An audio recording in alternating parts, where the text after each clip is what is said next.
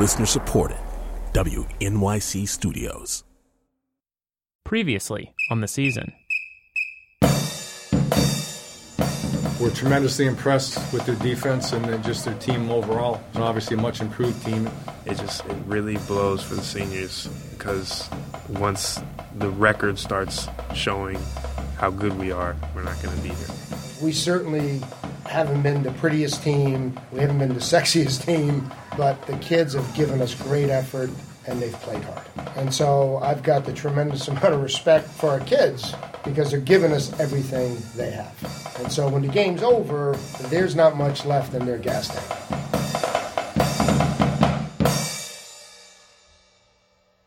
The end is near. The end of this football season, and for most of those Lions who are seniors, it's the end of their football careers. What remains? Well, Al Bagnoli will probably be here for several more years, and on warm fall afternoons, the hills of northern Manhattan will resonate with this sound. But the voices will be different. And so, for the seniors who are so accustomed to losing and who have tasted victory twice this fall and become hungry for it, the last two games matter so much. This is their final chance to prove it's a turnaround. Now they face Cornell in Ithaca, named for the island where Odysseus ends his hero's journey. Cornell is the only team that's lower ranked than Columbia. They haven't won a game since one year ago when they beat Columbia. And today, if you're a Lion, it's tempting to be cocky. Harvard's coach praised Columbia lavishly last week. On a blog about the Lions, the headline is Expect Victory. But Coach Bagnoli's message to the team is different. It comes in the form of a warning. Let's not play down now to our opponents. Okay, you've played up three pretty good teams. All right, let's not play down to the last two teams. The Lions have played big, physical ball three games in a row against three tough opponents. They beat Yale. But the next opponent, Cornell, is weak, which is its own kind of threat. Because you know how desperate you guys were? That's how desperate they are. And it's their last game. And it's their seniors' last game on that field. So you're going to face a team that has a tremendous sense of desperation. As coach is describing this, I'm picturing a playground fight between the two puniest boys in the class. I keep trying to tell you, nothing is easy in this league. Nothing is easy. And the second you think you've arrived, it comes back and it bites you in the rear end. Don't blow this, coach says. Play like the team that beat Yale, not the team that Penn walked all over. Hello and welcome to the season. I'm Ilya Marritz. This episode, Institutional Memory. Seniors like Cam and Hunter and Chad may feel they are the life and soul of the Lions, but next year, a different bunch of guys will be leaders of the team. And Al Bagnoli is here for something bigger. His job, turning around the team, will take years. He's always said that. Everyone says that. This episode will also spend some time with the Lion's Shadow. Did you know the Lions have a shadow? A very loud, merry shadow, a group of troubadours who follow the football team everywhere they go, and who have their own traditions.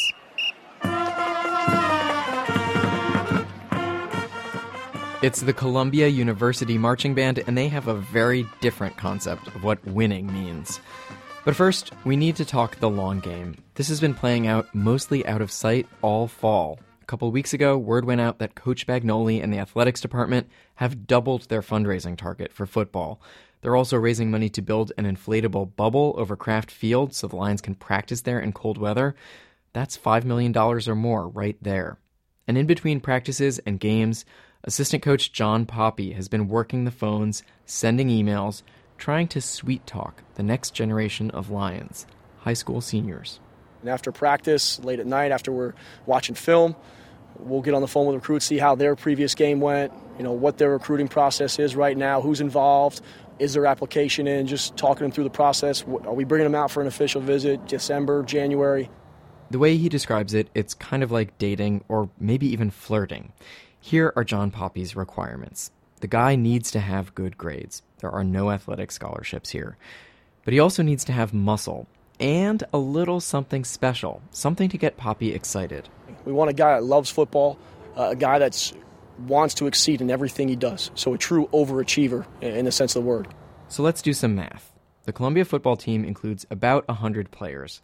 That means they need to bring in 30 or 35 freshmen each year, accounting for the ones who will eventually quit the team. People who have studied admissions at elite colleges say athletes do get preference. And it makes sense. You need to fill out the team every year, no matter what. What really interests me is how you pitch a team like Columbia with a losing record. How do you get the guy who is thinking of Harvard to come here? NCAA rules make it pretty much impossible for us to observe recruitment. So let's try this hypothetical. I'm a player you want, as hard as that is to believe. I'm 38 years old and I weigh 135 pounds, but I'm a player that you want. Pitch me. Bottom line, the answer is elite degree in New York City. And what more could, could you want and a chance to be a part of, of history here? And Coach Bagnoli told our team in the spring how rare it is to have an opportunity to make history. And at Columbia, with this football program, you have a chance to be a part of that. So it's special. Can I jump in here? Absolutely. Matt Collette, producer of this podcast. It's a good pitch, right? Be the change, be part of rebuilding this team. Totally. I'd buy that. This is the same pitch Columbia has been making for years. We talked earlier this season with Javier Loya, who's a businessman in Texas now.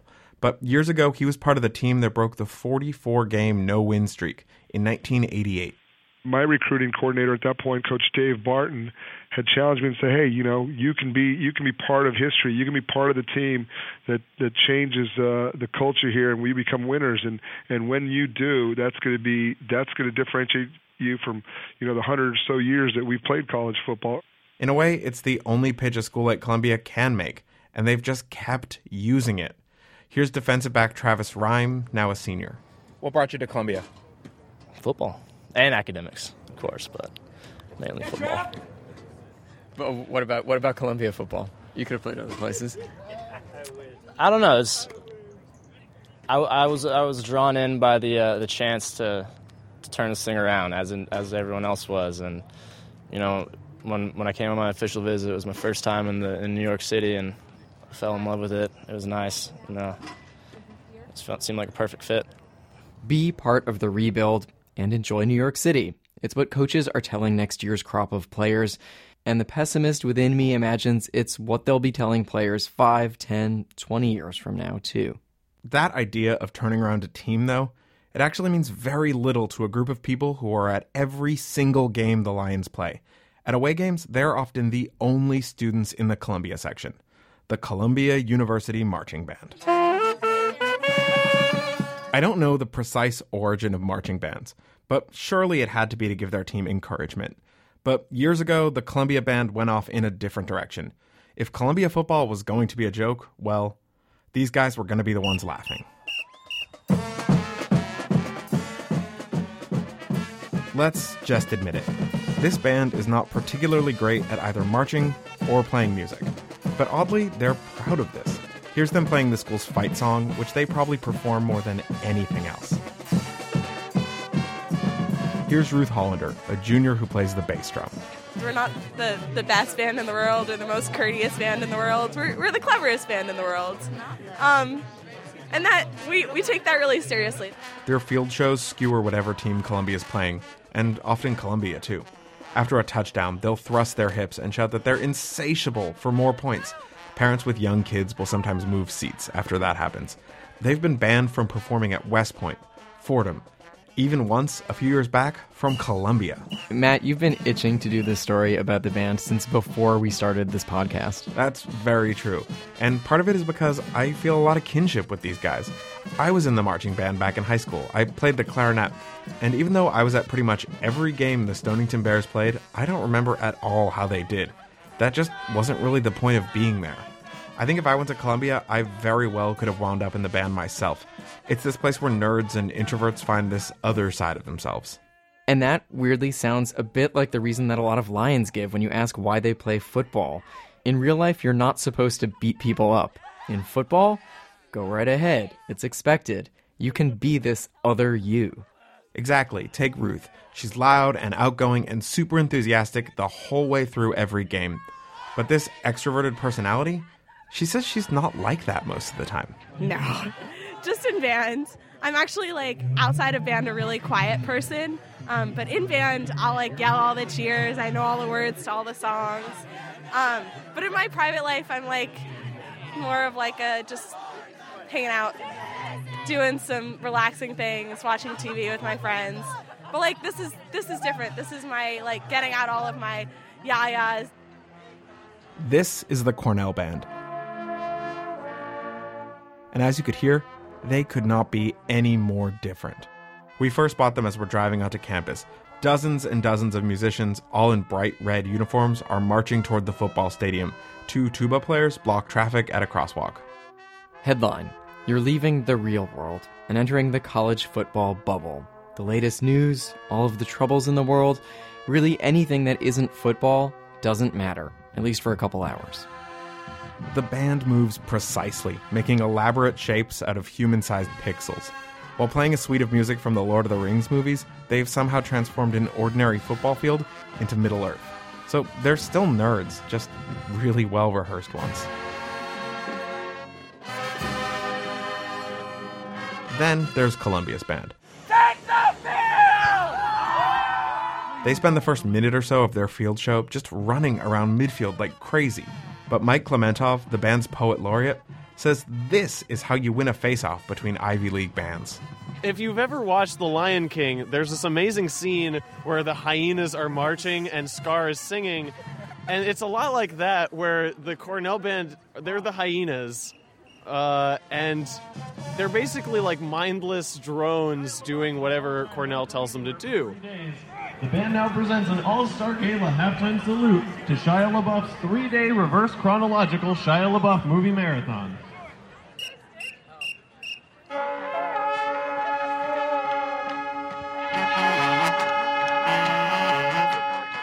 I'm just going to channel the thought that anyone on the football team had long ago whenever they first saw the band.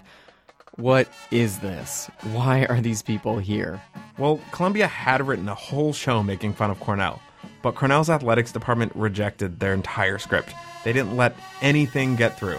So rather than try to get a watered down script past the censor, the band just got weird. Hence, a halftime show about actor Shia LaBeouf, a guy with zero Cornell connections.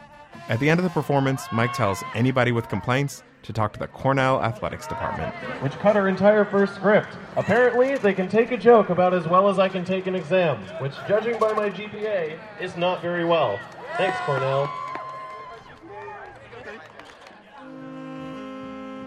The same way freshman players learn how to be a lion, communal dinners, living together in the dorms, all that stuff, the band too runs largely on institutional memory. Everything its members know is what's been passed down from the class before, and a lot of it is just oral tradition. You play a fanfare during first downs, for example, or you do push ups and pelvic thrusts after the team scores. For this game, actually, there isn't much for the band to do. Yeah, this is a terrible game. Here's what's happened. On Cornell's very first possession, they score a field goal. And ever since then, it's been unsatisfying football. Lots of pileups, very few big plays. Neither team is able to get close to the end zones, and even the sports photographer from the Columbia Spectator is pissed.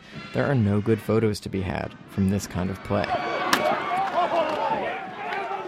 Maybe pitting the two weakest teams in the league against each other isn't such a great idea. At the half, Cornell is still up 3 zip, and I catch up with one of the Lions' dads, Mark Pacoon, father of sophomore offensive lineman Markham Pacoon. He flew up from Fort Worth. We just look flat. We just look real flat, which is disappointing. I was hoping we would be on a roll right now, but we're just not converting enough first downs and getting in the red zone. That's that's that seems to me, but I don't know how to do it. No one seems to have an answer. In the second half, both Columbia quarterbacks, Skylar Morningweg and Anders Hill, throw interceptions, and now they're playing cautious. They keep making the same predictable play, handing off to the running back, Cam Molina, who gets maybe two yards here, five yards there, before he finds himself at the bottom of the pile. It's hard to get to the end zone this way. I head up to the press box, or actually the roof of the press box, because this is where Cornell has sent the student broadcasters, Kristen Brundage and Dante Guarneri from WKCR. They're doing live play by play on the radio while taking gusts of wind in the face.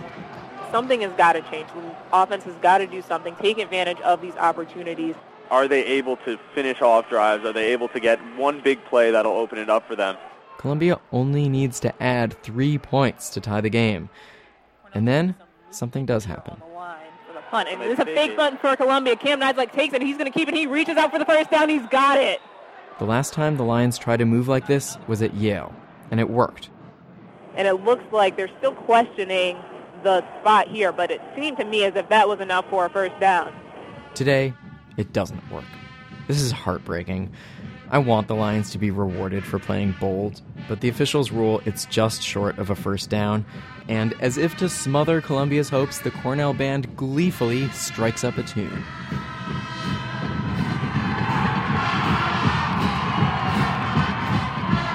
Could this be a shutout? Could the other puny boy in the playground really win this fight? This is one that we thought would go a lot differently for this Columbia team. What happened to the team that got not one but two late game touchdowns against Harvard last week? And then, quarterback Anders Hill makes a run for it. He's got pressure. He's going to roll it out to his left, across the five, diving for the end zone, and he's in. But an official has thrown a penalty flag, holding, and the touchdown gets called back. It's no good. It ends in a field goal attempt, and the ball flies off in the direction of Syracuse. All through this game, Coach Bagnoli has been pacing the sidelines, arguing with refs in a state of permanent exasperation. The assistant coaches who you can usually depend on for pep, they've gone quiet. As the final minutes tick down, it's Cornell 3, Columbia nothing. The Cornell Big Red take the Empire State Bowl for the third straight year from the Columbia Lions. And we'll meet back up next year at Weems for Columbia to try to retake it. And coach's words to the team a few days earlier now seem prophetic. Let's not play down to our opponents. Obviously, we're all very disappointed. Coach says almost these exact words at every loss, but this time feels different. I just, I've been trying to tell them all week, and I knew we were going to go and face a desperate team. And we knew it was going to be some weather issues and a desperate team. And uh, I'm just not sure I've done a good enough job conveying those sentiments throughout the week because it was obvious we weren't ready to play, especially on the offensive side of the ball. So, you know, that's on me. Uh, but uh, just very disappointed. I thought we took a step backwards just when I think you know, we can get some traction and some consistency. Uh, we managed to take a step backwards. Coach says this is on him. And yeah, he's the captain of this ship. But I think he made himself pretty clear. This disastrous game, it makes me think the Lions still have something to learn about mental toughness. I don't know why the Lions play well against strong teams and badly against weak ones. And I don't think they do either. And this is weird and honestly tragic. In this game, running back Cam Molina, a senior, picked up 151 yards, a career high. He should be celebrating. Instead, he looks glum. Have you ever been in a game like that before? uh, not since I've been in college. Um, but I mean, you know, it, it's one thing to be able to run the ball, uh, and you know, I mean, keep our offense moving. But we didn't make critical plays and critical points in the game, and uh, obviously, and we had critical penalties at critical points in the game. So, um, I mean, I'm, I'm, great to hear that I had a great game, but uh, this one hurt. Uh, overall and everything, I said we, we play for the win. So I mean, it's my personal stats really don't mean much to me right now. Is it possible to imagine a Columbia football team that wins games consistently? At least one person did. The band's drum major, Ron Brown. He was used to seeing the Lions as a joke, but he started to believe things were different this year, which makes this loss sting. Normally, I, I told a company line for the football team, but this was pathetic. Was... Turns out, even the cleverest band in the world can feel disappointed, but not for long. We we go out and we do what we do every game, and it's just been the fact is nobody's been better than us. It's, I don't know if they're trying or not, but every week it's just been, wow, we beat them too. Hmm. If our football team could uh, could take an example, zing. Ron's a senior and an Air Force veteran, so he's older than the rest of the band. And this was actually his last game as drum major. He'll pass the baton before the last game of the season, and yes, there's literally a silver baton. But right now, it's still his job to make sure the band plays on. I think it's possible to imagine a Columbia football team that does win consistently. But you also need to know it's likely they're going to break your heart. Next time on this season, we're back in New York where the Lions face Brown for the final game of 2015, and seniors are preparing for life after football. Let's end the season on a great note. Let's send the seniors out on a great note. Let's get great momentum into the offseason. You want to be there? It's Friday night, November 20th, 7:30 p.m., Robert Kraft Field in Uptown Manhattan. Also, it's the last episode of this podcast. We upload Wednesday afternoon for your pre-Thanksgiving listening pleasure. The season is produced by Matt Collette and engineered by Casey Means. We're edited by Karen Frillmann with Charlie Herman and Sean Bowditch. Jim Schachter is WNYC's vice president for news. We had help this week from Simon Lehrer. A lot of the music you heard was from the Columbia University Marching Band. I'm Ilya Marritz. Thank you for listening.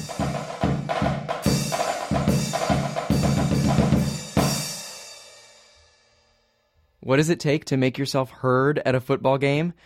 Ask Soterios Johnson, WNYC's Morning Edition host. He played wind chimes in the Columbia Band back in the late 80s. I would hold them up and maybe shake them a little bit if the wind wasn't cooperating, or if it was a very exciting point in the game, I might shake them very vigorously, and it made a very, you know, very kind of uh, jingly bamboo kind of percussive noise. Can you remember the words? If I say, um, "Roar, lion, roar," what comes next? Wait. Okay. So, oh man, roar, lion, roar. Ba-dum, ba-dum, ba-dum, ba-dum, bum, bum. I can't remember the have Knickerbockers is in there. Hudson Valley is in there. Uh, we own New York. That's a different one. I think we own New York is a different one. Yeah, I don't remember. You know, I'm. You know, I. You know, I. I wake up so early that my memory is slowly fading away into the ether. The band currently has an opening for a wind chime player.